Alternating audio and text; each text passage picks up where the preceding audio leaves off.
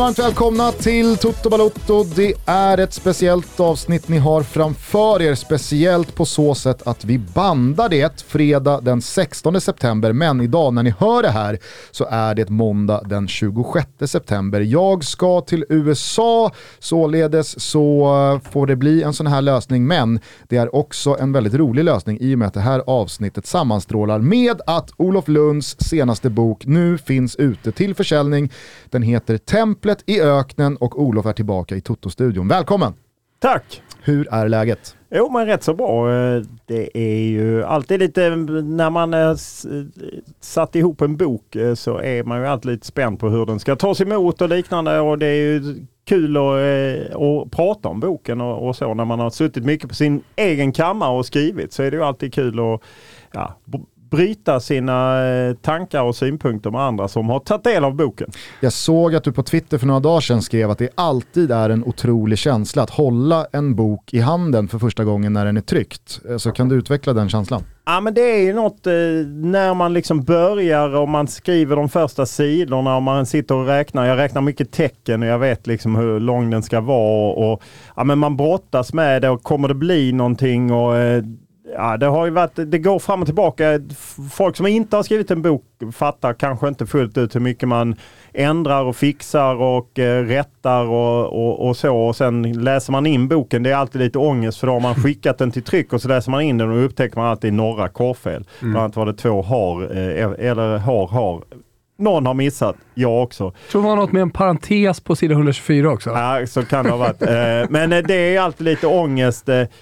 Men just när man får boken, att man verkligen, allt det arbete, alla de timmarna är faktiskt en bok mm. i, i, ja, i kött och blod är det ju inte men äh, det är en otrolig känsla faktiskt. Nu har jag ju haft förmånen att skriva flera böcker men äh, den känslan försvinner inte utan det är otroligt. Nej, men jag tänker att du får fortsätta skriva böcker för att du är en favoritgäst om vi liksom ska prata i Toto-språk och många som ser fram emot när du kommer. Så fortsätt köra en per år så här och så får vi anledning att ta in dig i studion. Ja precis, det är ju de som hånar mig och säger att jag bara bara är här, eh, men jag har ju faktiskt varit här även utan ja, bok och, och, och mångla ut. Jag tänker också att det var en hel del lättnad i den där känslan också i och med att eh, det här släppet eh, omgärdades av en tidspress på ett annat sätt. Alltså jag menar, allsvenskan enligt Lund eller landslaget enligt Lund kan ju Tidlöst. komma ut lite när som helst, men den här boken skulle ju ut med lite distans till VM. Det, det hade ju tappat lite fart om den hade släppts i mars, tre månader efter VM.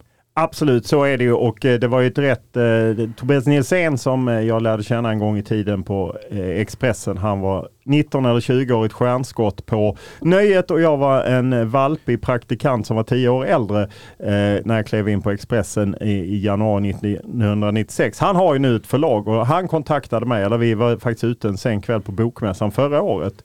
Eh, och det var där liksom det eh, började, vi började prata om liksom författarskap? Och han tyckte jag kunde utveckla mitt skrivande och eh, så kontaktade han mig i februari så käkade vi lunch i början på mars och i början på april hade vi bestämt att ja men eh, ska du inte skriva om Qatar, du har ju varit där och så. Och då fick jag sätta en jädra fart helt enkelt. Men det var kul och också jävligt lärorikt att titta tillbaka. Mm. och där jag fattar liksom, för det första hade jag aldrig kunnat skriva den här boken utan alla mina år som journalist för jag kan liksom dra erfarenheter. Och sen också hur jag har glömt saker som att en vecka efter att Qatar fick VM, då presenterade de att det skulle stå Qatar Foundation på Barcelonas tröjor. Att det liksom på något sätt hängde ihop. Mm. Det är sånt det mönstret ser man idag. Det såg man inte då. Ett halvår senare köpte de Paris Saint-Germain. Ja, det är väldigt mycket backtrack-pussel du lägger i den här boken. Ja, och du gör ju det för oss som läser boken, vilket jag tycker gör den eh, fantastisk. Du sa det innan, jag fick ganska kort tid på mig att läsa boken. Jag fick den igår eh, och satt uppe i natt och nu i morse. Men, men det, det, liksom, det var driv genom hela boken. Du sa ju också, jag behöver bara tre timmar. Ja, det sa jag. Visserligen. Jag behövde kanske någon timme till. Men, eh, det ska, förutom drivet och att eh, liksom, ja, men, jag kan säga att det var lättläst, för det låter det som att det är en barnbok. Eh, men just det här pusslet la ju du åt mig. Så, de här grejerna kommer ju såklart, jag har inte jobbat med, jag har inte tänkt på det på det sättet heller. Så när man läser boken så, boken så får man det pusslet lagt och det tyckte jag var eh, härligt. Ja, och jag, för mig har det varit otroligt lärorikt eftersom jag, menar, jag kommer ju jobba med VM i Qatar så att jag ser det också som att jag gjorde lite research inför jobbet eh, och jag har lärt mig otroligt mycket och också liksom saker och ting jag har gjort. Ja, men jag drar ju ända tillbaka till när jag bevakar Lennart Johansson. Jag är ju rätt kritisk mot oss journalister, alltså jag räknar in mig själv där, att vi svenska journalister sväng, svingar gärna oss upp på en vit springare och berättar för hela världen att vi ska bojkotta VM. Men ingen av oss har gjort jobbet och varit där liksom och ställt frågorna i förväg. Utan det är ju lätt att göra nu ett år, två år när, det har varit, när debatten har varit som mest. Och utan att avslöja för mycket så tycker jag att du resonerar bra kring det i slutkapitlet. Den vanliga journalistiska principen är ju att man vill förenkla komplicerade samband. Jag går ju åt andra hållet här. Jag komplicerar mm. ju det här. Exakt. För att för mig är det mer komplicerat. Jag menar alla vi har ju jobbat på kvällstidning och jag jag älskade min tid på Expressen på många sätt. Jag lärde mig nästan allt jag kunde där. Jag tycker att kvällstidningen är fantastisk på det sättet. Men jag har ju också skrivit de här krönikorna där man slår in en väldigt öppen dörr. Det vill jag inte göra längre för att jag kan inte helt enkelt kring Qatar. Det är för komplicerat. Mm.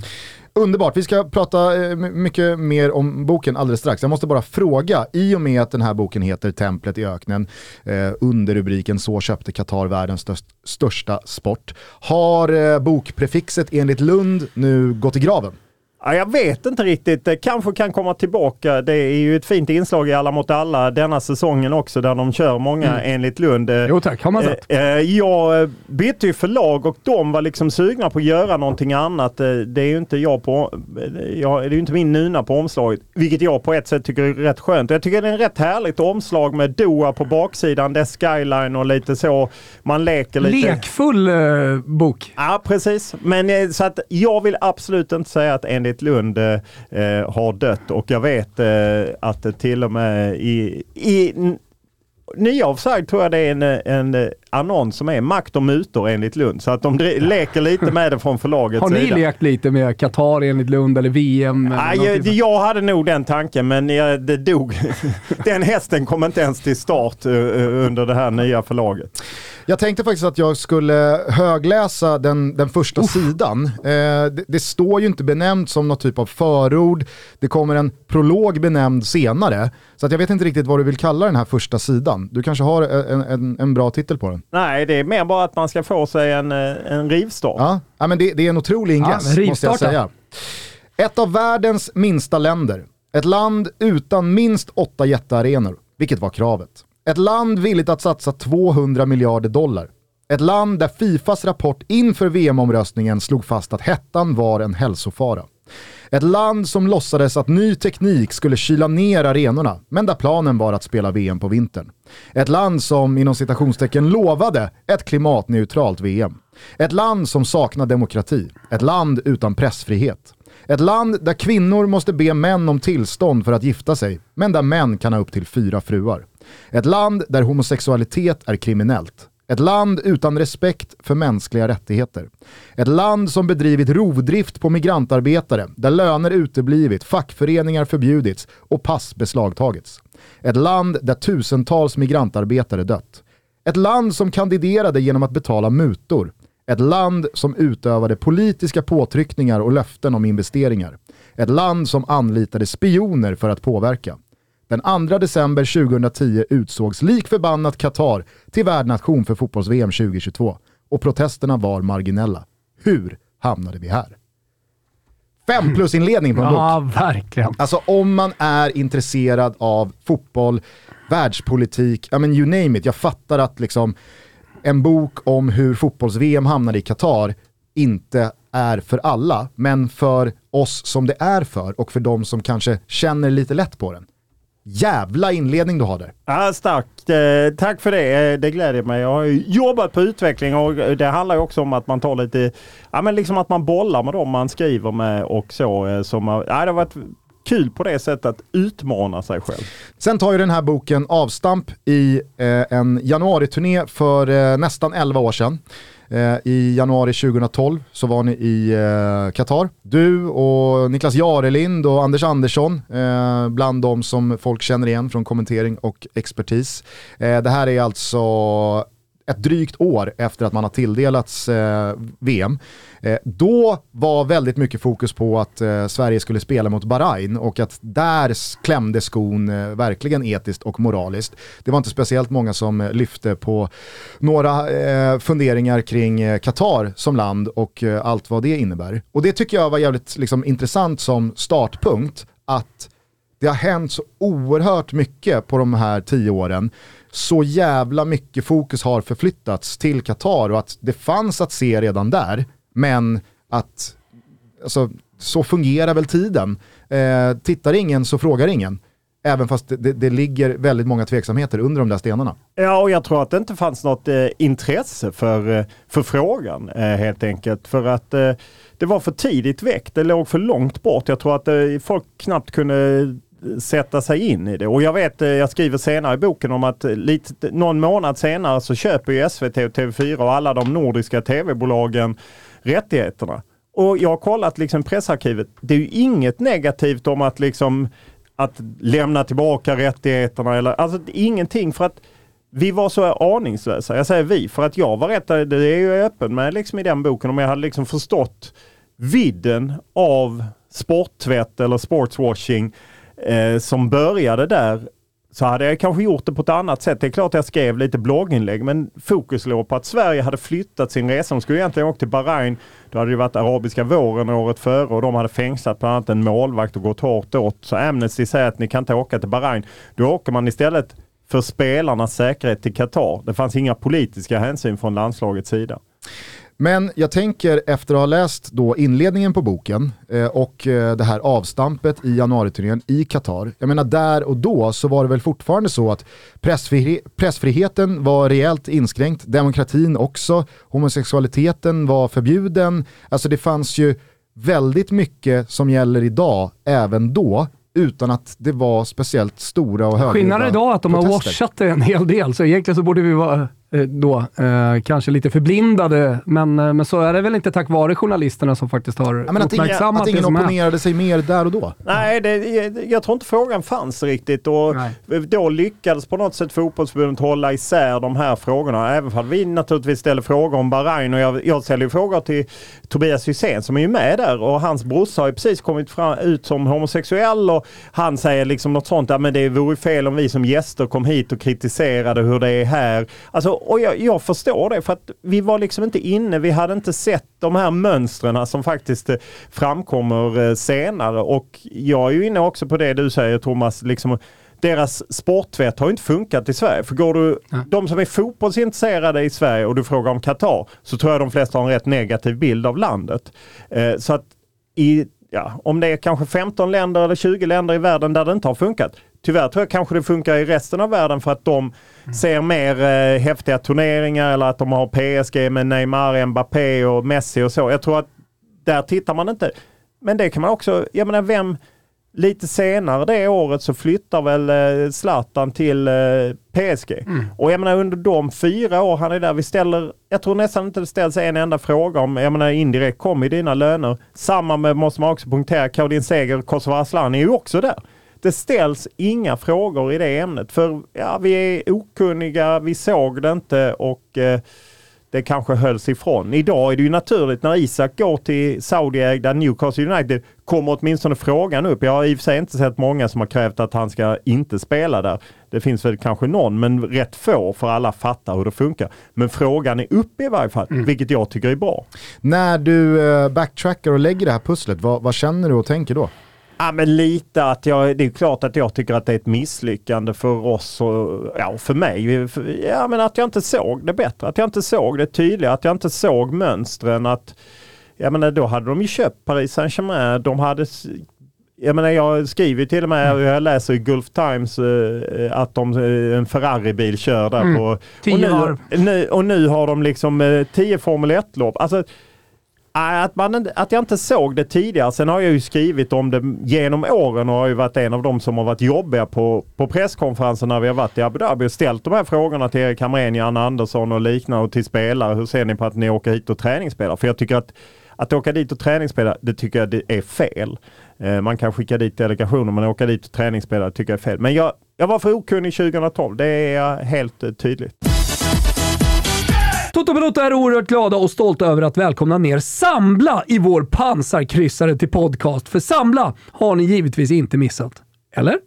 Samla hjälper enkelt dig att såväl jämföra som att samla dina lån till ett. De jämför upp till 40 långivare helt kostnadsfritt så att du kan välja det lån som passar dig allra bäst. Hur bra? Hur bra som helst såklart. Och man ansöker lika tryggt som enkelt på samla.se. Så har du något gammalt lån som ligger och skvalpar där i ryggsäcken, eller ett bilån, eller kanske ett lån för någon gammal renovering som dragit iväg med räntan. Thomas Wilbacher. Ja, då rekommenderar vi starkt att du hör av dig till Samla som finns tillgängligt bara ett samtal bort och så hjälper de dig att se över dina lån och hitta den bästa lösningen för just dig. Samla.se, ansök tryggt och enkelt. Vi säger stort tack för att ni är med och möjliggör Toto Balotto. Lystring, lystring. Vet ni vilka som är tillbaka och sponsrar Toto Balotto? Och nu vet jag att eh, många kommer bli glada. Vi får ofta frågor om vi har någon kod till just det här varumärket. Vi förstår varför, för detta är alltid exklusivt tillsammans med dem. Ska jag säga vilka det är eller? Ja, Toto Balotto är sponsrat av Myrkvist. Jajamensan, det svenska skovarumärket som går från klarhet till klarhet och växer så det knakar. Både i Sverige och faktiskt också utomlands. Det är ingenting som förvånar mig, för jag har ett par av deras skor sedan tidigare kampanjer när jag utnyttjat deras kod och det är inget annat än högsta jävla kvalitet. De designas i Sverige, men sen sker själva tillverkningen nere i Portugal. Och det är inte vilken tillverkning som helst ska ni veta, utan skorna är handgjorda med material från de absolut bästa garverierna i Europa. Så vi pratar högsta möjliga kvalitutta. Nu är hösten här och man kanske har insett att det är dags att skaffa sig ett par nya skor. Och här kommer då ett tips som alla borde lyssna in på. Istället för att köpa ett par halvdana skor som kanske bara håller ett år, så tycker jag att det är bättre att satsa på riktigt bra kvalitet. Och det är där Myrkvist kommer in i bilden. De har sneakers och trainers, de har även bälten, strumpor och andra accessoarer. Men just nu är det givetvis boots och andra passande skor som gäller. Själv har jag ett par Abisko Dark Brown Country Calf och eh, vad är det här då för sko? Jo, det är en ganska hög doja och den här skon använder jag året runt. Jag har en extra sula för att göra den varm när det är kallt ute. Men som nu till exempel när det är höst ute och fortfarande ja, men helt okej okay temperatur, oavsett vilket väder det är, om det regnar eller om det är molnigt sådär. De här skorna funkar precis i alla väder. Abisko heter de om det är någon som vill rygga mig, men gå gärna in på myrkvist.se och kika runt. Koden, det är den ni vill ha va? Toto22, alltså Toto22. Myrkvist.se eller om man bor i Stockholm, då har de en butik i Modgallerian. Så det är bara att gå dit. Erbjudandet gäller till den 9 oktober. Tack Myrkvist för att ni har så snygga skor och för att det är så hög kvalitet så man kan ha dem banne med hela livet. Stort tack! Nej, men, äh, jag, jag, tänker bara på det. Jag har ju boken så himla färsk och det, det jag landar i någonstans, äh, eftersom du tar upp äh, så många olika delar då i den här sportswashingen. influencers, sponsorer till mästerskapen, stora varumärken. Att det blir en sån stor kraft med allt från Beckham till Coca-Cola, om man får säga så. att alltså det, jag förstår ju liksom att världen har svårt att stå emot det och att det i många länder tvättas över och att folk eh, då lyssnar på Peter Schmeichel att hej, vi pratar om fotbollen här bara. Um, det, det, är det, det, är det ena som så här, jag lämnas med när jag, när jag läser boken. Att jag, jag förstår verkligen den kraften de kommer med, med alla de här delarna och eh, personer och företag som de har med sig. Det andra är li, lite det som du avslutar med och det du skriver om också med Annie Lööf Alltså vems ansvar är det här? För det finns ju så många olika delar och eh, det, det, blir mycket skuld också på fotbollssupporter. Ska man känna, Robert Laul skriver att fotbollssupportrar ska bojkotta och titta ens på mästerskapet och följa det här. Och där tycker jag också, jag, jag lämnas lite efter att ha läst boken, att så här, ja, vems fel är det här? Och, så här. och när jag åkte bilen in, då, då, då, då landade jag i en sak och det är ju att fotbollen har accepterat att att Qatar eh, eh har VM 2022. Och vad är vilka är det som bestämmer i fotbollen? Och då, då landar jag liksom ändå på att det är Fifa som har gjort det här möjligt. För de hade kunnat sagt nej. Allt det du tar upp där, om det hade varit ett annat land utan så här mycket pengar, om de hade rent ekonomiskt och kanske också politiskt spelat på samma eh, spelplan då. Vi läste ju upp ganska många anledningar Ja, ganska här. många, så det behöver vi inte eh, återupprepa. Eh, så hade det varit väldigt lätt för Fifa att säga, men vet ni vad? Ni är inte ens ett alternativ här. Ja, nästa, vilka fyra andra hade vi? Ehm, för jag tycker det är svårt att skuldbelägga supportrar. Jag tycker att det blir en... Eh, alltså, den moraliska frågan är kanske inte så svår. Alltså, det, ing, ingen, eller ingen jag känner i alla fall tycker att det är bra att eh, VM spelas i Qatar. Men, Fast det finns väl en moralisk skuld fråga i det. så här- Ansvarsfrågan, skuldfrågan och lite moralfrågan tycker jag du pratar mycket om här, eller skriver mycket om här i boken. Ja, och, och den är ju, det, är ju den som jag tycker är så komplicerad. För det är ju klart att eh, inte jag, jag tycker inte heller det är bra med Qatar. Men å andra sidan, vi var ju inte särskilt kritiska mot Ryssland heller. Och jag menar, eh, mycket av det som skrevs i början, det är klart ryska män har väl inte fyra fruar. Men annars är det ju mycket av det som skrevs i början stämmer in på Ryssland också. Och där de här organisationerna, idrottsorganisationerna, eh, Nu har då Fifa reformerats delvis, men mycket av dem, de lämnar ju det till de här länderna för att man på något sätt accepterar det. Man är kroniskt behov av pengar, man tar pengarna och så tittar man åt andra hållet. Och det är vi ju många som gör. Jag menar jag jobbar på TV4, som ju liksom, Gusten du är ju också där.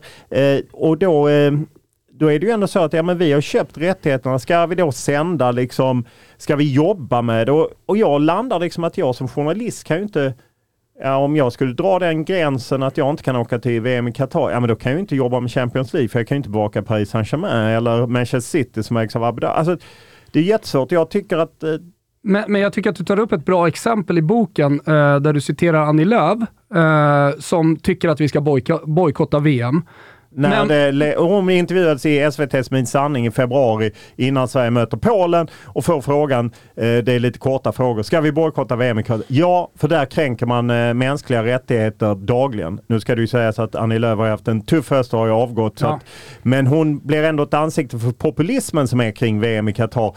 När hon säger det, och då vet ju jag, för jag skriver en krönika rätt tätt därefter om att jag vet ju att hon satt i den regering som tog beslut om att öppna en svensk ambassad för att ta del av den expansiva katariska marknaden. Att det var viktigt till och med för Sverige. Precis. Ja, och då är det liksom, ja är det okej att vi ska, Volvo-maskiner bygger den nya staden Lusail där eh, finalarenan ligger eller att det är svensk teknik som gör att det kan landa 15 till 1600 plan om dagen.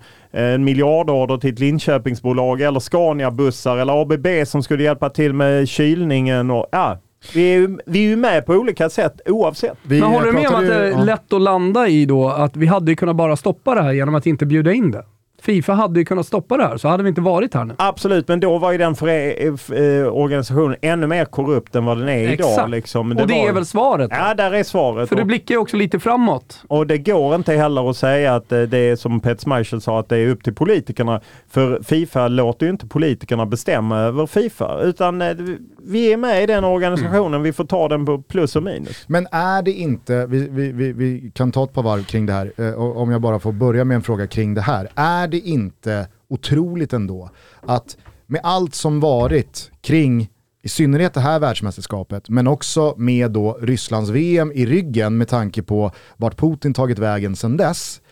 Är det inte otroligt att Fifa inte sätter ja, men, någon form av kravspes i första rummet från och med nu? För att jag menar, två fel gör inte ett rätt. Bara för att man har gjort fel tidigare så behöver man inte fortsätta göra fel för att liksom säga att, ja men vadå, nu, nu har det ju varit så här, eh, så att då är det lika bra att fortsätta. Det går ju faktiskt att säga, det här blev inte bra, det här är ingenting vi kan ja, men, stå bakom eller som vi vill fortsätta med. Jag fattar också att processen med Qatar-VM, den var så långt gången redan för några år sedan att det, det är svårt att blåsa av. Ännu svårare nu med bara några månader kvar.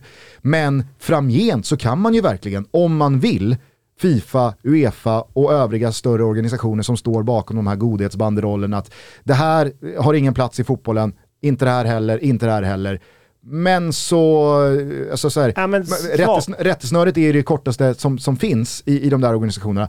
När Saudiarabien nu går in och ska söka, eh, vad är det, 2030? 2030 talas Ja. om ihop med Grekland och Egypten. Och då är det, alltså så här, för mig blir det helt, alltså Men de sa... De uppåt ju, väggarna att, att man inte börjar med att så här, för att söka ett mästerskap i framtiden så är det här en kravspes vi har. Ja, och då kan man ju säga två svar på det. Det ena är ju att allting styrs av pengar. Mm. Eh, och Fifa har ju sponsorer med koppling till Qatar. Men inte minst sportkanalen Bein Sports som ju är ägd av Qatar som köper rättigheter för enorma belopp. Alltså det är liksom pengakranar från olika håll och skulle man liksom konstra med det här så stryps de pengakranarna. Och eh, det är ju så att Infantino, Fifa-basen, han bor ju i Doha sedan eh, ja, förra hösten tror jag han flyttade dit och hans barn går i skola. De är ju så nära och han är ju otroligt nära i Saudi också. Var ju på den här boxningsmatchen som var nyligen i Saudiarabien. Så att de här pengakranarna, de är så stora och de är svåra att klara sig utan. Det, det är det ena liksom eh, kring eh, att varför man inte gör någon förändring. Det andra är ju att en förändring som Fifa gjorde, förutom att man ändrade att det inte är 23 gubbar, eller 24 gubbar var det, två var ju avstängda när de röstade, så är det ju nu eh, då alla nationsförbund som röstar. Det vill säga att det går ju naturligtvis att köpa nationsförbund om man vill muta dem, men de ser åtminstone hur de röstar. Det vill säga att Frans Beckenbauer och de som satt i Fifas exekutivkommitté, de kunde ju sälja sina röster till alla. Och så sa de, jag röstade till er, för det gick inte att kolla. För man, man bara såg att, men herregud, eh, det vill säga, det har man ju åtgärdat. Sen har man ju också åtgärdat att nu finns ju eh, mänskliga rättigheter som ett krav. Men man kan ju fråga sig, vad betyder det kravet när man gav det första klubblags-VM utökade till Kina?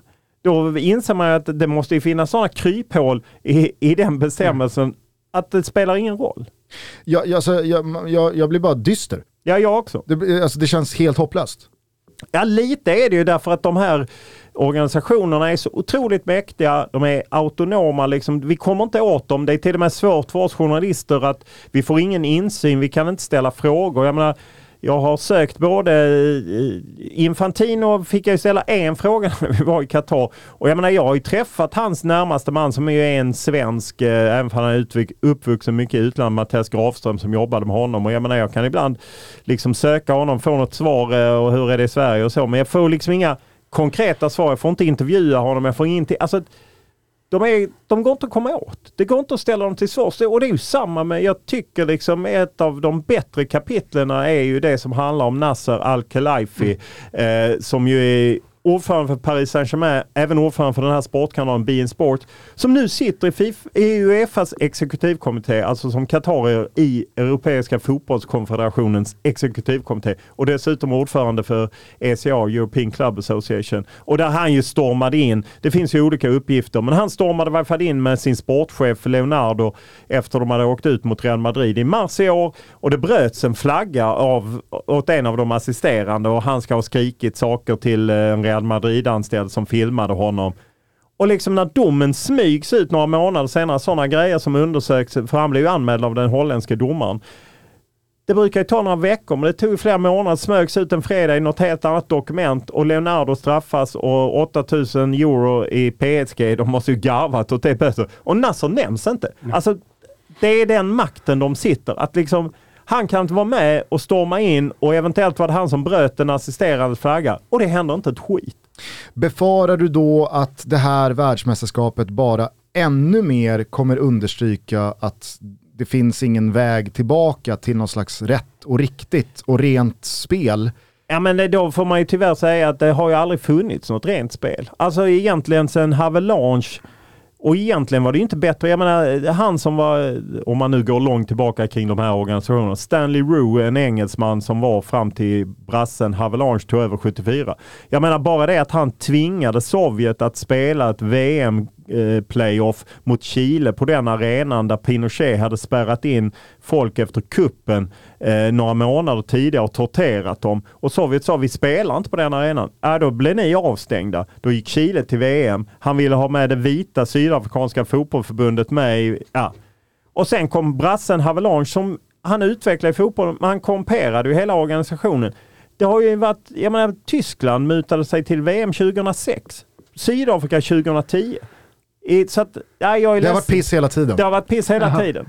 Någonting säger mig ändå att det fanns en, en kollektiv önskan om en renare värdegrund i alla fall tidigare. Nu så känns det ju som att fler och fler för varje kvartal och halvår som går, mer och mer bara liksom förlika sig med den karusell som snurrar allt snabbare. Och att det är så här det fungerar. Och det Eller? Är bara, det är, jag, jag Ja, fast upplever vi pratar ju om det. Jo absolut. Det gjorde vi inte Absolut, på men, samma sätt men, men vi, vi, vi, vi pratar om den, men du är ju samtidigt också oerhört skeptisk till någon typ av positiv förändring. Utan det är så här det kommer se ut, antingen så är man med och gillar läget, eller gillar läget behöver man inte göra, men man är med på karusellen och konsumerar fotbollen.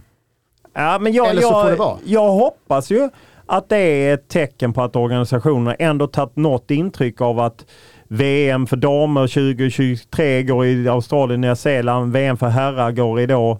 Mexiko är väl eh, lite Mm. speciellt men ändå USA, Kanada. Även för det finns ju de som är kritiska mot USA som har eh, dödsstraff och så. Men ändå demokratier så att säga. Eh, samma EM, samma OS, det är också mycket demokrati. Men jag är ju rädd att de här pengarna kommer leta sig in och påverka ändå. Därför att det är liksom tjuv och rackarspel. Alltså makten i de här organisationerna går till de som har pengar helt enkelt. Och så är det i alla organisationer. Jag tror vi ändå går ett steg i rätt riktning när vi pratar om det. Jag är inte lika omedveten som jag var 2012 när jag landade i Qatar första gången. Eh, och jag tror inte den normala fotbollskonsumenten i, i många länder i Europa är lika okunniga kring alla de här. Sen är det jättesvårt att ändra på det. Nej, men, och, och jag tror, jag menar, man- skulle kunna bli ännu mörkare i ett sånt här avsnitt och sen så... Eh, Erik Niva mörk. nej men på ett sätt, nu pratar vi om det här och vi pratar om Fifa och väldigt stort fotbolls-VM och sen så kan du ju bryta ner det här. Du har ju själv skrivit böcker om eh, nej men matchfixning och eh, agenter och svarta pengar och påtryckningar och Eh, ja, men så det finns ju många delar av fotbollen eh, som verkligen är mörk. Eh, tillsammans med det här då så blir det ju lätt att vara dystopisk eh, kring framtiden. Eh, jag tänker bara att eh, anledningen till att jag protesterade är ju också alltså mot att men det var lite bättre förr. Är för att då, då kanske vi inte bevakade lika mycket och vi gjorde inte samma journalistiska arbete kring de här eh, frågorna. Eh, Så att det är mycket som eh, säkert är mörklagt också och mycket som vi inte vet om. Och jag menar hur många hur många ligatitlar liksom har delats ut till lag eh, som, som har köpt dem eh, genom åren. Det kommer vi aldrig få veta såklart, men, men jag kan ju gissa att det är ganska många i världsfotbollen. Och Ja, eh, hur många matcher har varit uppgjorda när matchfixningen blev liksom stor och utbredd. Eh, hur, många, hur många läggmatcher har vi på högsta, högsta nivån till och med i världsmästerskap? Säkerligen ganska många. Eh, eh, Marcus Birro brukar prata om Sydkorea mot Italien där. Alltså det finns ju hur många som helst sådana matcher som man skulle kunna gå till. Ja, nej, och det, det är ju klart, att sen får, finns det ju så massa positivt med fotbollen också, får man inte glömma bort. Nej. Eh, man måste Gör det verkligen det? Ja, men det tycker jag att det gör. att eh, Herregud. den, eh, den, den, den kollektiva liksom glädjen som, eh, ja men några av, ja, några av de bästa upplevelser jag haft i mitt liv har ju varit kopplad till fotboll och, och den upplevelsen. Eh, ja men liksom ett eh, kollektiv glädje, euforin, allting och jag menar all fostran, all tid man har spelat själv och allt det. Det är klart att det finns massa, det är ju därför många av de här söker sig till, eh, eller liksom den mörka sidan söker sig hit för de vill ta del av det, de vill liksom sola sig i det positiva. Jag, jag tror att enda chansen till att vi åtminstone ska putta det i rätt håll, det är ju att liksom fortsätta belysa det här, fortsätta trycka på. Och jag tror framförallt att fo- svenska fotbollsledare vi kanske får inse att om man ska vara som Norges Lise Klävenes som är ny ordförande som åkte ner på sin första Fifa-kongress. Det var i och för sig ett årsmötesbeslut i Norge att man skulle åka ner dit och vara kritisk. Men hon gjorde ju inte sig några vänner och man halkar ur de bästa rummen. Man får inte vara med och säga till om. Men det är det kanske värt för att stå upp för någonting annat och faktiskt försöka driva det. Där har ju svenska fotbollsledare varit... Karl-Erik Nilsson är ju mer slipad politiker. Därför är han också förste vicepresident i Uefa. Jag tycker också att det finns någonting eh, mycket mer utbrett här hemma i Sverige än bara hos de högsta hönsen på förbundet. Alltså det, det var väldigt, väldigt tydligt hur många som började ropa bojkotta VM och bu till VM i Qatar när vi väl hade torskat mot Polen och den svenska chansen var, var bränd. Det finns ju något liksom, hyckleri i det också. Antingen så stod man upp för fyra år sedan, jag fattar att jag, förstår verkligen att det var grumligt för tio år sedan. För att det är så långt bort i tiden, ett VM tio år senare. Att det inte diskuteras mer, att det inte eh, väcker folks intressen att ifrågasätta. Ja, men det, det finns något jävligt naturligt i det. Men ju närmare vi har kommit VM i Qatar så har ju det här blivit mer och mer aktuellt. Fler stenar har lyfts på och så vidare och så vidare. Fler kritiska frågor har ställts.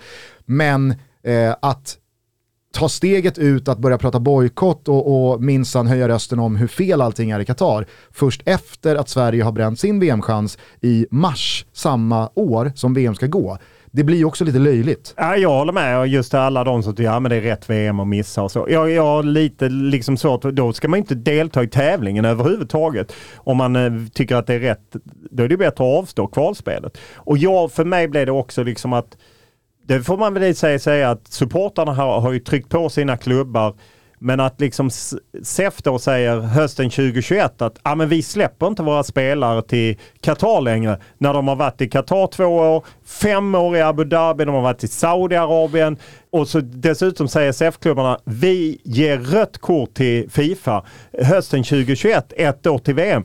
Och samtidigt har man sålt rättigheterna till allsvenska till ett bolag i Mellanöstern som ska se till, ungefär, det är ju en Annie Lööf-variant, bara mm. det att vi ger rött kort med ena handen, andra handen säljer våra rättigheter mm. till Mellanöstern där vi kan eventuellt få några intäkter. Mm. Just den där Annie Lööf-varianten om vi kan benämna det som sådan. Jag skulle bara vilja sy ihop säcken kring det vi berörde lite tidigare avsnittet där med Alexander Isak och att han har gått till Newcastle och att det eh, ja, men, rönte en, en storm bland svenska fotbollsföljare på alla sätt och vis. Det är ju lite samma sak. Ja men väldigt mycket samma sak, för vi pratade om det då för någon månad sedan att det blir så lätt att kasta skit på Alexander Isak för att han blir ett ansikte och en fysisk kropp och någonting konkret att ta på när det kommer till det som är fel med Saudiarabien, den moderna fotbollen och de smutsiga pengarna här hemma i Sverige.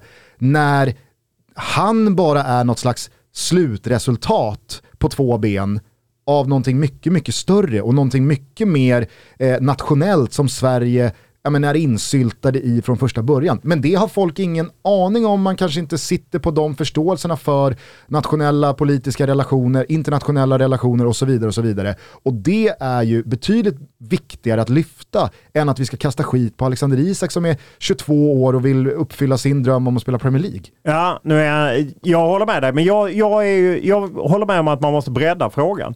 Eh, men jag tycker att vi, det är klart vi måste ställa frågor till Alexander Isak, precis som vi ställde till Emil Kraft. Nu tillhörde jag Emil Kraft-klubben när den köptes. På samma sätt som vi måste ställa frågor till Henrik Stensson. Det är klart att man ska men, ställa men, frågor, du förstår vart jag vill komma ja, med. Jag förstår, och det, det är här jag ska bredda det nu. Men det vi har missat tycker jag är att ställa frågor till Marcus Wallenberg och de som äger stora bolag som var där 2016 efter de hade skrivit en debattartikel 2015 där de liksom tryckte på Alltså gräddan av svenskt näringsliv, Stefan Persson, Wallenberg, Leif Johansson, Börje Ekholm, alla de skrev en debattartikel i DN. Vi måste handla med Saudiarabien. Sveriges välstånd hänger på det liksom. Och sen åker Stefan Löfven dit med Wallenberg. Och jag menar, Wallenberg tjänar nog mer till det med än vad Henrik Stenson gjorde, trots han fick en halv miljard på, på det hela för att vi har handlat massa om med de här länderna. Men vi måste ställa frågor även till Wallenberg så då, och ta in det i en större sammanhang. För att jag, jag håller med dig att, att Alexander Isak och Henrik Stenson kan ju inte ensamma bära det vi tycker är för jävligt med Saudiarabien samtidigt som vi skeppar vapen och annat till den regionen. Och man måste ju också kunna få tycka att det är roligt att Alexander Isak gör mål borta mot Liverpool i sin Premier League-premiär i Newcastle samtidigt som man tycker att det finns en jävla problematik här. Så är det ju och det är ju närmast en klyscha numera att när man säger måste hålla två tankar i huvudet samtidigt. Här handlar det kanske om att hålla tio, hålla tio tankar i huvudet samtidigt. För det är klart att man kan tycka att det är en häftig sportslig flytt för Alexander Isak och jag menar alla som har varit på St. James' Park vet ju att de eh, dårarna på läktaren där, de brinner för sin klubb på ett sätt som få andra i England. Mm. Eh, det är ju något helt otroligt. Sen eh, är jag inte avundsjuk att byta Sociedad mot eh, just eh, Newcastle. Det är ju något genetiskt i vattnet där som gör att de är ja, vet jag inte, men eh, det är ju häftigt att spela fotboll där och det är ju Premier League. Jag fattar ju det. Och sen finns allt det problematiska och att de som ifrågasätter Saudiarabien kan ju nu liksom få hugg från Newcastle-supportrar och, och, så. Vi måste ju klara flera steg helt enkelt mm. i det här. Och så får Alexander Isak också kanske tänka efter att ja visst, jag skrev på ett kontrakt som är värt en halv miljard på sex år. det kanske har vissa komplikationer. Då får jag vara beredd att svara på de frågorna. Toto Balotto är sponsrad av MQ. Mäktiga MQ! Extra härligt är det att sitta på en tandemcykel med MQ nu när det blivit höst. På riktigt! Och sommargarderoben, ja den har stängts ordentligt. Nu är det höst. Det är rutiner, svampplockning, kanske lite träning, långkok, men framförallt riktigt, riktigt snygga kläder i krispig höstluft. Och MQs höstkollektion är full av nyheter i neutrala toner blandat med skarpa kontraster av grått och svart. En kollektion med fokus på det klassiska, stilsäkra och multifunktionella. Och det är plagg av högsta kvalitet i basgarderoben. Och ett av höstens nyckelplagg det är den klassiska svarta rocken. Eh, jag använder den till jeans, jag använder den när jag har stylat upp mig. Ah, men man kan använda den till i stort sett precis vad som helst. Och till vilka skor som helst, det tycker jag är viktigt också. Du kan ha den till sneakers om det är en sån där härlig krispig, solig höstdag, men du kan också ha den till ett par boots. Eh, alla mår bra av en svart rock, det är jag säker på. Så ta dig till MQ och hitta din nya höstlook du med. De erbjuder utöver alla snygga kläder också jättemånga smarta tjänster. Skrädderi, personal shopping, second hand och så vidare. Vi säger stort tack till MQ för att ni är med och möjliggör Toto Balotto. Denna vecka är vi sponsrade av den digitala marknadsföringsbyrån Grit. Och det, mina vänner, är marknadschefens absolut bästa vän. Ja, men känn bara på en del fakta. De har alltså data på vad alla sina kunders konkurrenter håller på med. Och det är ju faktiskt lite sjukt. De kan alltså peka ut att det här gör era konkurrenter och sen anpassa sina kunders marknadsföring för att liksom ta konkurrenternas körsbär. De plockar körsbären från tårtan. Annars jobbar Grit primärt med att marknadsföra svenska kunder på en nationell marknad, men gör också globala omvärldsanalyser och medieval. Det finns ingen jävla rabattkod eller erbjudande, utan erbjudandet är tid och ett gediget, hårt och långsiktigt arbete med att utveckla ditt företags marknadsföring. Så för alla er som lyssnar på det här nu och eh, går runt och tänker i de här banorna, Grit heter de ni ska kontakta. Dina kontaktpersoner är supernördiga fotbollsfans dessutom, därför vi älskar Grit här på Toto Balotto. Så gott snack är garanterat mellan business-samtalen. Kontakta Andreas eller Jakob på www.gritmedia.se och prata bättre marknadsföring. Stort tack till Grit. Ni är fantastiska. Hörrni, vi är ju sponsrade och eh, vi går hand i hand med våra goda, goda vänner på Heineken Alkoholfri. Och eh, som ni vet, eh, alla som följer Champions League, så är de också hand i hand med världens bästa fotboll. Och tipset är väl så här i Champions League-tider, när man sitter där och kollar på TV och myser i soffan och hösten är där, att eh, kyla ner ett gäng 0-0 från Heineken och bara ha det härligt framför TVn när Champions League spelar. Har ni inte testat Heineken 00, då rekommenderar jag det verkligen starkt. Det är den godaste alkoholfria ölen där ute om ni frågar mig. Vi säger i alla fall stort tack till Heineken för att ni dels då är med och går hand i hand med Champions League, men också med i våra händer här i Toto Balotto.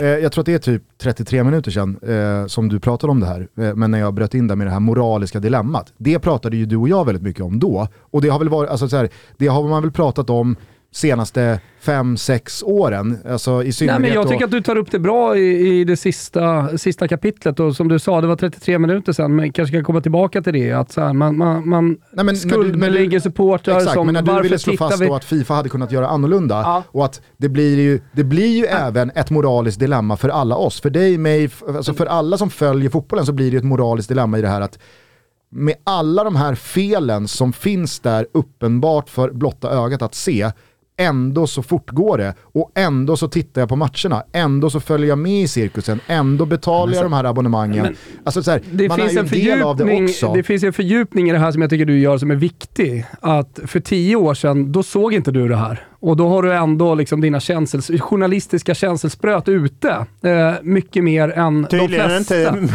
inte tillräckligt. Tydligen inte bra nu. Men då, ta, då tar du ju faktiskt upp det i boken, om vi ska bredda det ytterligare då vad gör man då nu? När man märker att okej, okay, nu går VM till Nya Zeeland och nu går VM till eh, Mexiko. Eh, det, det, det, blir svårare att få ett mästerskap. Jo, då, går man, har man ju börjat gå in i andra delar då av fotbollen. Till exempel Newcastle, men inte bara. Du nämner belgisk division 2-klubb och så vidare och så vidare. Alltså de, hitt, de hittar ju vägar, pengarna eller vad man ska säga, de, de här Ja, och det är väl det som är liksom eh, lite som eh, att eh, matchkalendern är ju sprängd som ju alla vet. Att, alla vet på något sätt att det är som med klimatet. Alla vet att det går åt helvete med matchkalendern. Ändå bara vill man lägga på mer matcher för att alla vill ha mer, mer, mer. Spelarna vill ju inte ha mindre i lön. Alltså, och det är ju lite svårt och samma blir det ju med de här pengarna som ligger och väntar i Qatar eller Saudiarabien eller vad det nu är. Att, att folk vill ha de här pengarna, folk vill ha den här eh, underhållningen och, och jag förstår ju de som slutar hålla på lag. Jag menar jag vet ju inte vad som hade hänt om Qatar hade köpt Leeds. Hur hade jag reagerat? Jag, det är svårt att liksom hade jag tyckt det var lika kul eller hade jag inte? Det är ju svårt att veta. Jag fattar de som lämnar den internationella fotbollen. Tyvärr är det ju så att det är inte så att de är i drivor.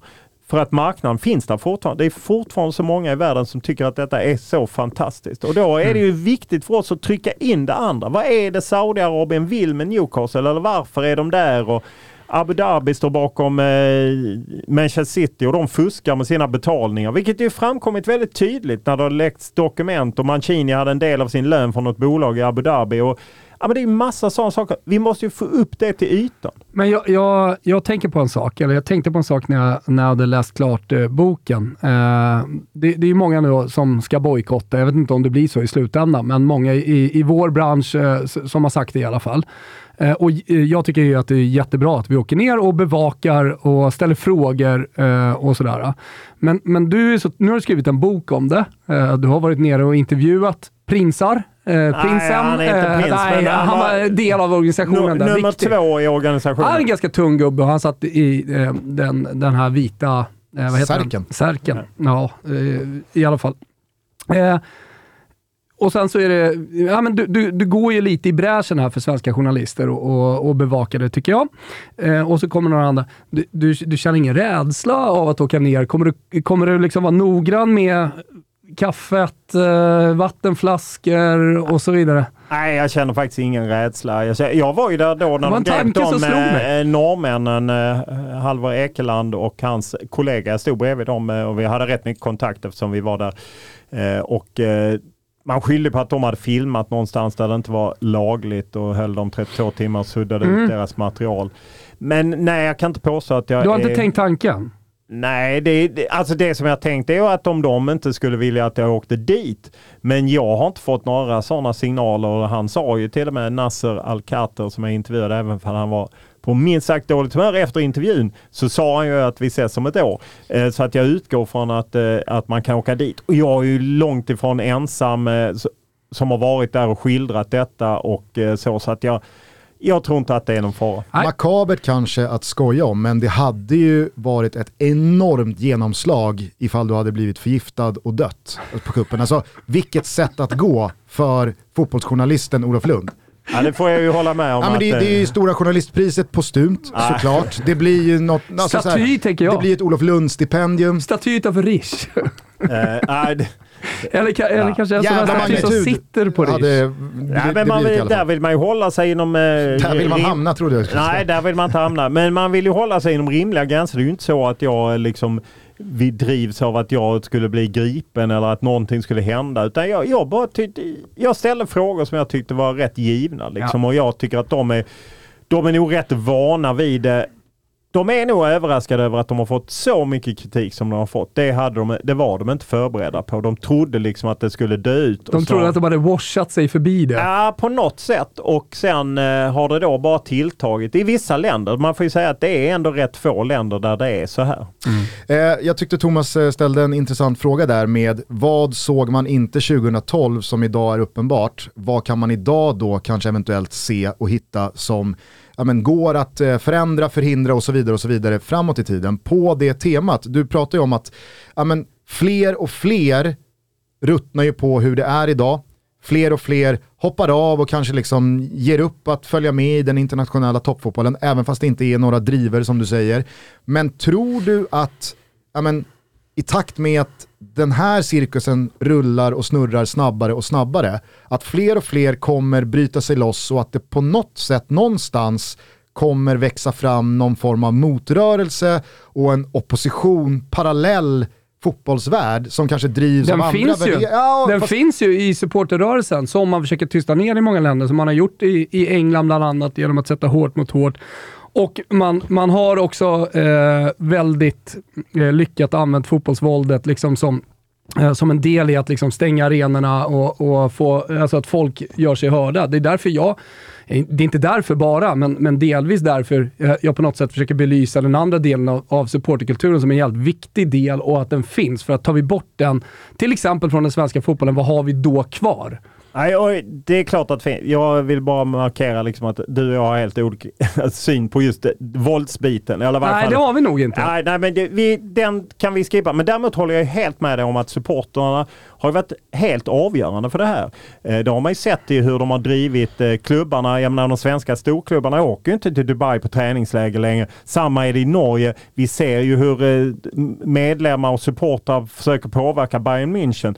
Så att jag tror att det här kommer finnas. Och jag menar alla hyllade ju supportrarna när de stoppade något som var rätt, det vill säga Super League så att säga. till och med i England tyckte man ju det var fantastiskt liksom att de kom ut där och, och agerade mot Liverpool, Manchester Manchester United, Chelsea och så.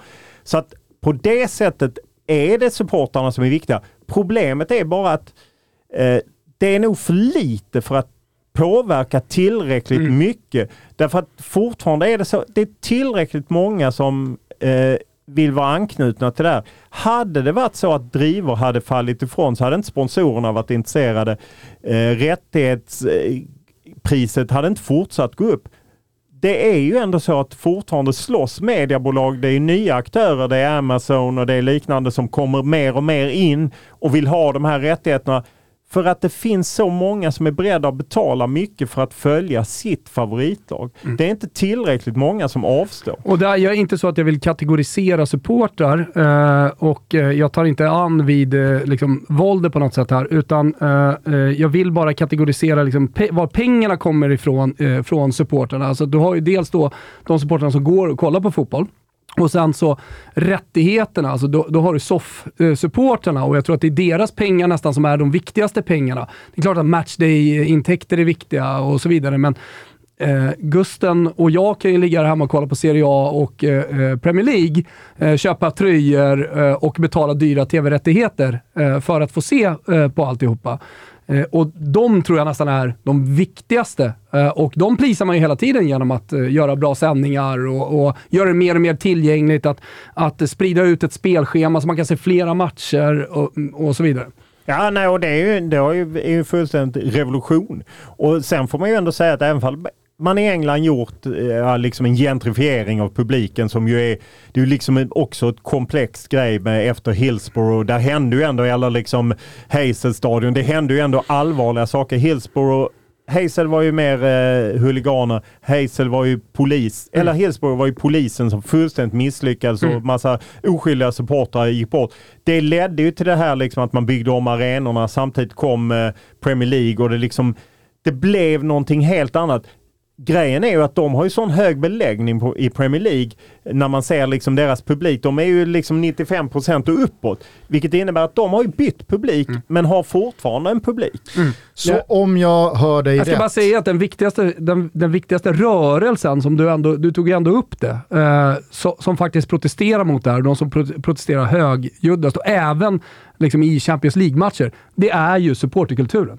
Det är bara viktigt tycker jag att säga. Och om jag då hör dig rätt, så är det ändå en utopi och en naiv tro att det, ja men ge det tio år då.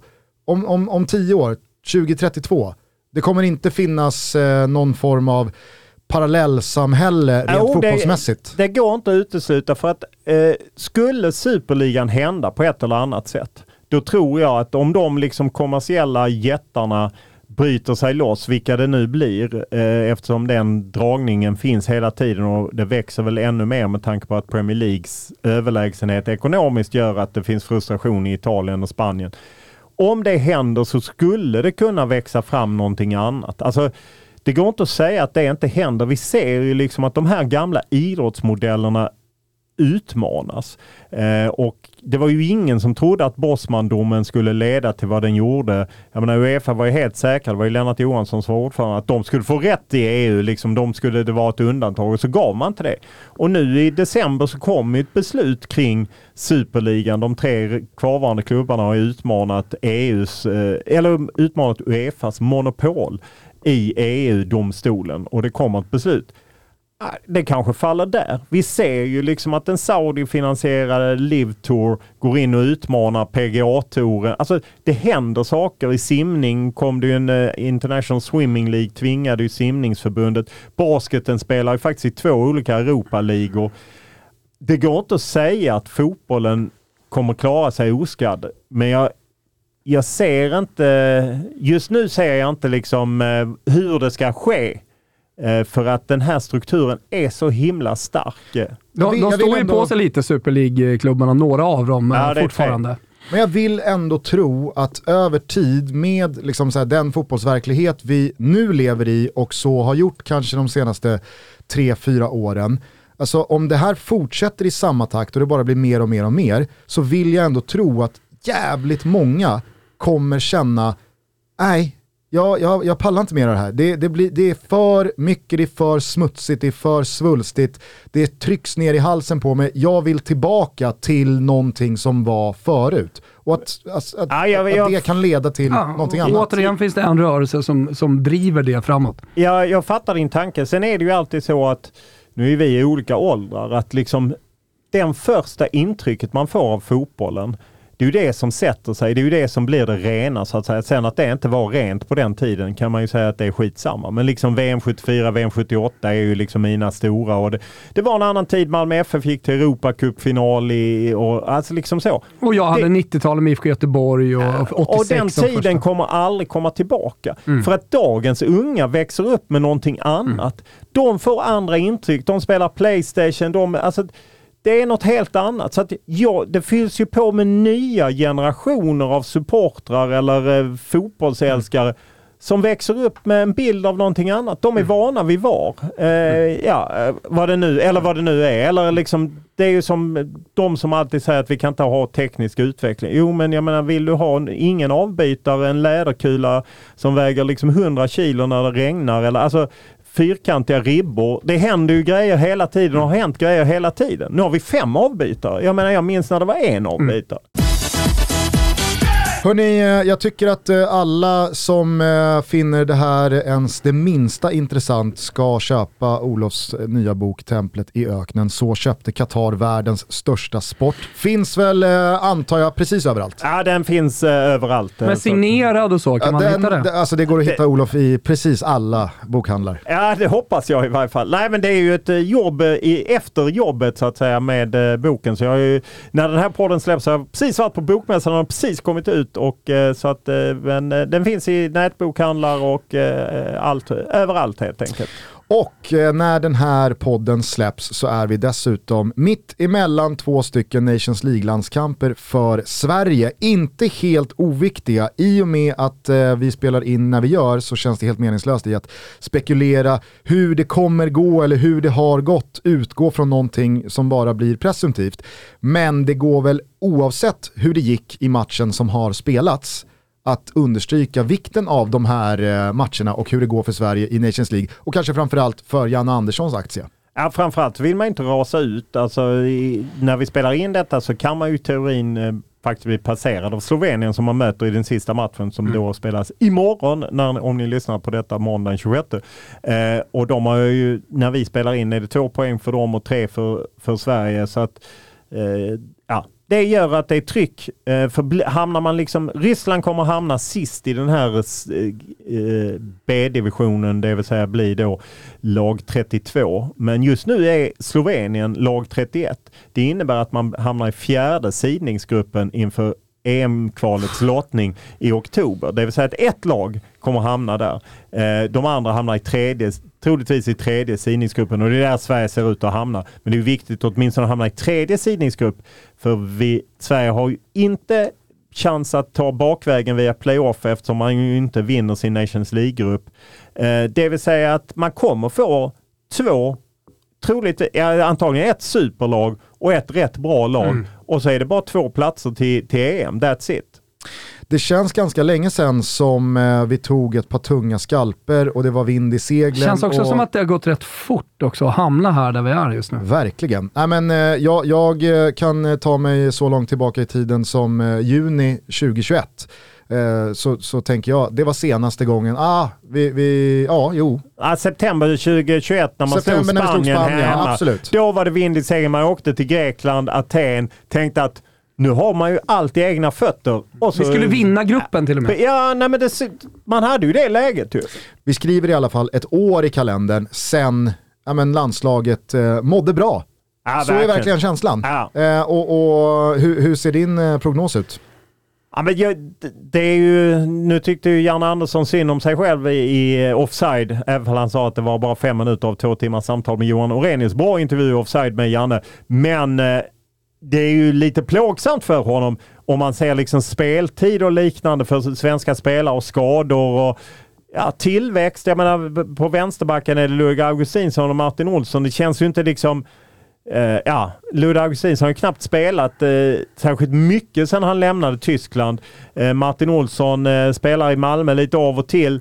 Men uh, det, jag, jag förstår Jan Andersson om han är orolig. Sen handlar det om att få ihop ett bra lag till i mars nästa år. För jag menar, Nations League har vi ju vaskat. Det gäller ju nu att testa fram spelare helt enkelt. Det är en annan podd och en annan stor fråga att eh, diskutera, men, men eh, så mycket som jag ser av svensk ungdomsfotboll och det som händer i andra länder också, så har vi ju halkat efter. Ja, nej, och det är ju det Janne är inne på när han ju är inne och tafsar på allt från en eh, 51%-regeln till liksom talangutveckling och så. Och Danmark som har färre lag. För det är ju ändå så att Danmark har ju sprungit ifrån Sverige både Oh ja. klubblagsmässigt och landslagsmässigt och de har ju ingen 51%-regel. De har lite tuffare akademitag, eh, fram ta- talanger och sen är de bättre på att ta betalt. Men det hänger ju också på att de har haft bättre framgångar i Europa. Rent sportsligt och kvalitetsmässigt så går det väl även att konstatera att Norge går ruskigt starkt. Om de är förbi oss eller inte, ah, det, Jo, det, det får man om det säga. tvistar väl de lärda. Ja. Men det är ju ett, alltså, det är ett ganska tydligt ytterligare exempel på håller att med. eh, andra länder gör någonting Får väldigt, fan väldigt hålla rätt. finnarna bakom oss i alla fall. Ja, nej precis. Eh, nej, men det, alltså det, det måste ju ha slagit Janne Andersson under sommaren. Liksom, vad kör jag vidare med? Liksom, eh, men han måste väl på något sätt eh, återuppfinna sig själv. Låtsas att det är 2016 igen, att han tar resterna som är kvar och så får ihop ett gäng till kvalet som börjar eh, i mars 2023. Det är väl det som är fokus. Få ihop det här 4-3-3 också. Ja, om det nu är, det, det lät ju, han, han halkade ju ändå runt på Ja, allt. det. Vi kan väl säga så Thomas i alla fall att eh, på torsdag så tar vi ner de här båda landskamperna eh, utifrån hur det faktiskt gick och vad vi faktiskt drar för växlar av dem. Avslutningsvis bara så skulle jag kort bara vilja eh, gå tillbaka till eh, det, det stundande världsmästerskapet i Qatar och din bok. Eh, för, eh, för några veckor sedan så kom ju Filter med en eh, artikel som blev väldigt uppmärksammad om alla eh, migrantarbetare som har eh, dött senaste tio åren. Ja precis, det är de, eh, jag har faktiskt med hänvisat till filter i ju boken och de pekar ju just på att att den dödligheten, om det är då 6500 utifrån alla gästarbetare så är det inte så stor dödlighet. Och ja, min ingång är liksom hela tiden att ha en död så är det ju fel. Och sen att det är många som har dött. Det svåra är att ingen vet egentligen riktigt hur många som har dött. Ingen vet egentligen varför de har dött och Amnesty pratar om 15 000 på samma tid och vill ju att Qatar ska utreda det. Qatar har inte velat utreda det. Så att, Förlåt, bara så jag förstår. men- Men, menar de, jag som inte har läst det, så menar de typ att de, de har väl dött av ålder under den här tiden? nej, eller alltså så här, det jag skulle komma till var då att Filter slog fast att ja men siffran 6500 den verkar ju liksom adekvat i sammanhanget.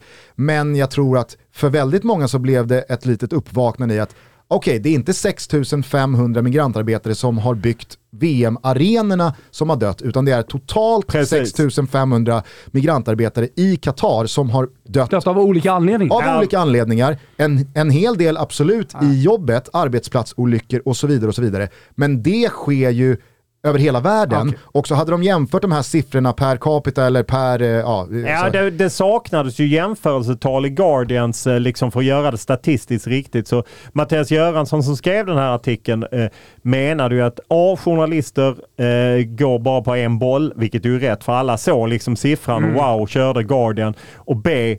Journalister kan inte statistik och det har han ju också rätt i. Nej men det jag bara ville landa i att det, det blev, i alla fall för mig, alltså ett, ett, en, eh, en ny typ av verklighet kring diskussionen om migrantarbetarna som har dött i samband med att Qatar har fått VM och har byggt upp det här VMet. Det antar jag att du också kände? Ja, nej, jag, jag håller med om det och därför har jag, jag har ju aktat mig lite för att se, även för jag har siffrorna med i boken så har jag aktat när jag är med i media och så, så vill jag inte att de ska, alltså jag drar mig bort från siffrorna och jag pratar med han Johan Lindholm, Byggnads, som ju har eh, varit väldigt aktiv i Qatar och som var den som drog igång att svensk idrott ska liksom ta ställning mot liksom att mästerskap ska gå. Och han säger ju det att vi vet inte hur många det är, Nej. men vi ska tänka för varje som har dött så är det massa som har skadats och jag har även pratat med Martin Schibbye som gjorde den här Cards of Qatar. Alltså han har gjort spelarkort, idolkort fast på gästarbetare som har dött. Som är, och han har ju åkt till Nepal och en del av de här länderna som har skickat gästarbetare för att träffa familjer och så. Och han säger också det, en sak som vi inte pratar om är liksom det är väldigt mycket självmord och psykisk ohälsa. Att åka och bo och jobba under de förutsättningarna är inte roligt. Det sliter på folks eh, psykiska hälsa. Och dessutom kan det vara så att en del kanske åker dit och kommer hem och har inga pengar med sig hem. Ah, det finns massa... Eh, Underbetalda, bor dåligt som du beskriver i boken, Ja. den du träffar och så vidare. Mm. Det, jag, jag, jag tänkte i alla fall när jag läste de där artiklarna att fan vad man bara liksom köpte in sig på att så här är det och så har man gått vidare med livet och utgått från att Ja, men det, och det, här är ju på sanningen. samma sätt som att man inte kanske 2012 såg Qatar. Nej. Sen plötsligt sätter sig en annan bild att fan det har dött 6500 för det har Guardian skrivit. Ah, och där är väldigt bra av eh, Mattias Göransson och Filter att belysa. Jag är glad att jag fick med det liksom eh, eh, i min bok också där jag hänvisar till Filter. Köp templet i öknen, följ Olof Lund i hans sociala kanaler för att få reda på var han befinner sig när han signerar böcker land och rike runt. Jag misstänker att det kommer bli en hel del stopp. Avslutningsvis bara, kanske en downer som avslutning på avsnittet, men det har ju nyligen varit val här i Sverige. Eh, jag tycker att eh, TV4 har gjort en, en väldigt bra följetong kring att eh, idrotten har fått otroligt lite plats i den här valrörelsen. Som I, vanligt. Ja, kanske. Men Ja, ändå tyckte mig... RF-basen Björn Eriksson att eh, det var eh, mer än vanligt. Men eh, Mhm. TV4-sporten kollar ju att det var se, året från eh, sista augusti 2021 till då 1 september 2022 så tror jag det var 1% som handlade av den mediala bevakningen val och, och jag håller med om det och framförallt upplever jag ju att eh, eh, jag skrev en krönika i Dagens Industri häromveckan just att idrotten sitter ju på väldigt mycket av det som är problemen liksom, som vi pratar om. Integration, kriminalitet, unga som eh, skola, hälsa och sjukvård. Jag menar idrotten är ju, sitter på lösningen på mycket av det. Det känns ju som att, att vi inte har en idrottsminister, jag vet att det är uttjatat och många tycker att det är Men idioti. ändå värt att påpeka. Ja, jag tycker det. Om, om det inte spelar någon roll att ha en egen minister så kan väl kulturen ha en sån ambulerande minister som byter lite departement. Och då hade väl Jonas Gardell fått eh, gått i bananas och DNs kultursida också så det hade ändrats på en dag. Men de lyssnar inte på idrotten. Nej. Det jag ville fråga dig bara rent konkret, det var du som är då betydligt mer insatt i hur det politiska landskapet ligger när det kommer till idrotten. Vad gör du av valresultatet? Vad, vad, vad tror du att det innebär för eh, idrotten här framöver? Jag tror tyvärr inte så mycket därför att eh, oavsett vilka som har styrt så har det egentligen varit samma styvmoderliga behandling av idrotten. Eh, eh jag upplevde att när Ygeman, eh, fördelen med att Anders Ygeman, nu fanns han ju på justitiedepartementet som integrations och migrationsminister. Fördelen var ju att han var väldigt idrottsintresserad, men jag tror ändå att idrotten hade mått bättre av en renodlad idrottsminister som faktiskt kunde lyfta idrottens frågor och som kunde se idrotten. Men jag tror inte att det gör någon skillnad för att eh, oavsett vilka som har styrt, när det var Reinfeldt eller det var Löfven, det har varit, de syns gärna när det är medaljer och eh, matcher, men inte annars.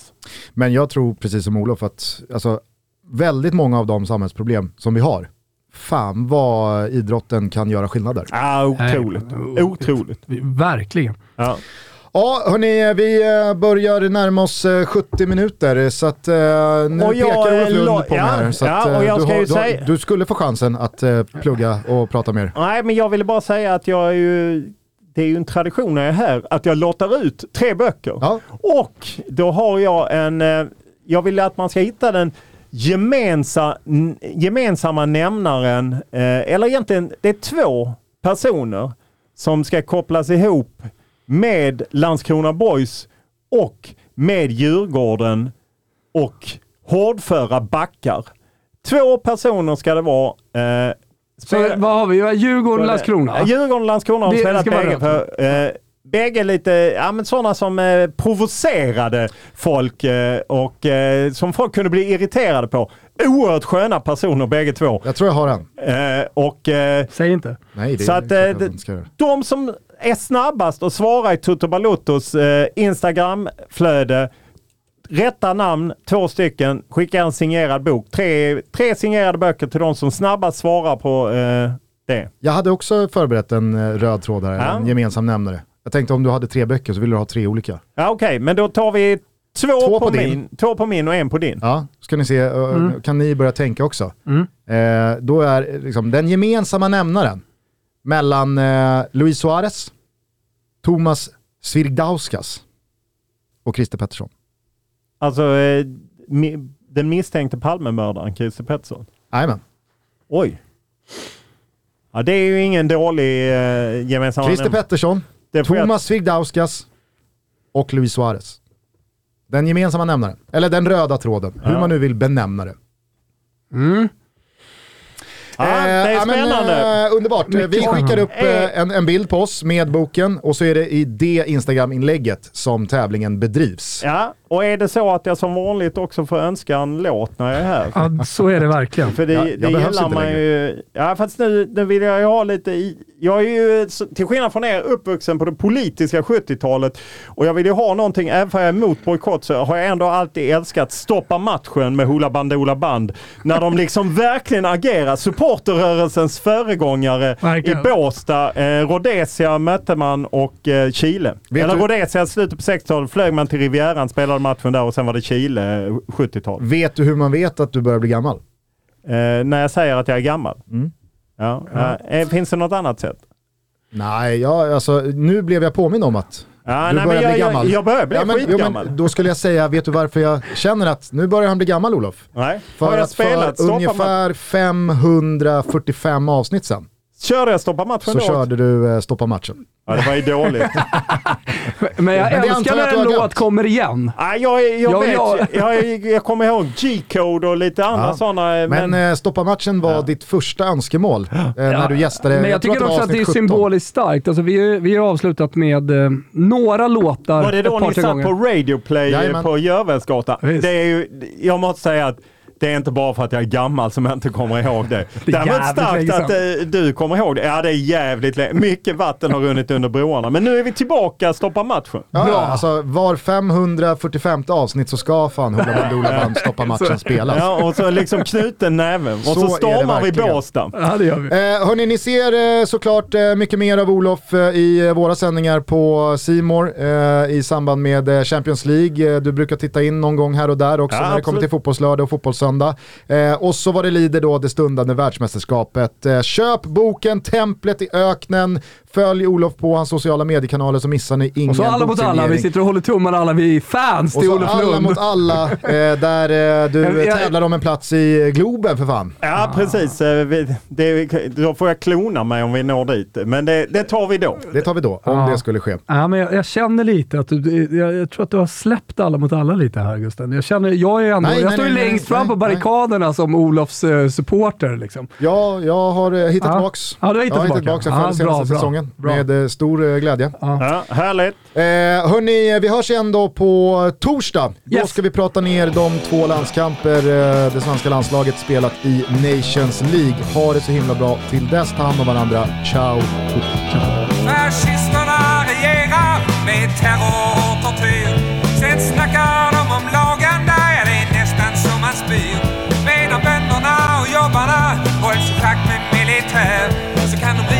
spela tennis men de ska jävlar inte spela här. Stoppa matchen! Stoppa matchen! Stoppa matchen! Stoppa matchen! Stoppa matchen! Stoppa matchen! Stoppa matchen!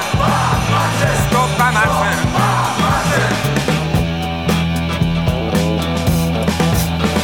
På Berlin-olympiaden 1936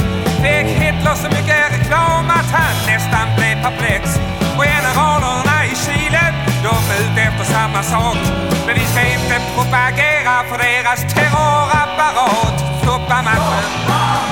Stoppa matchen!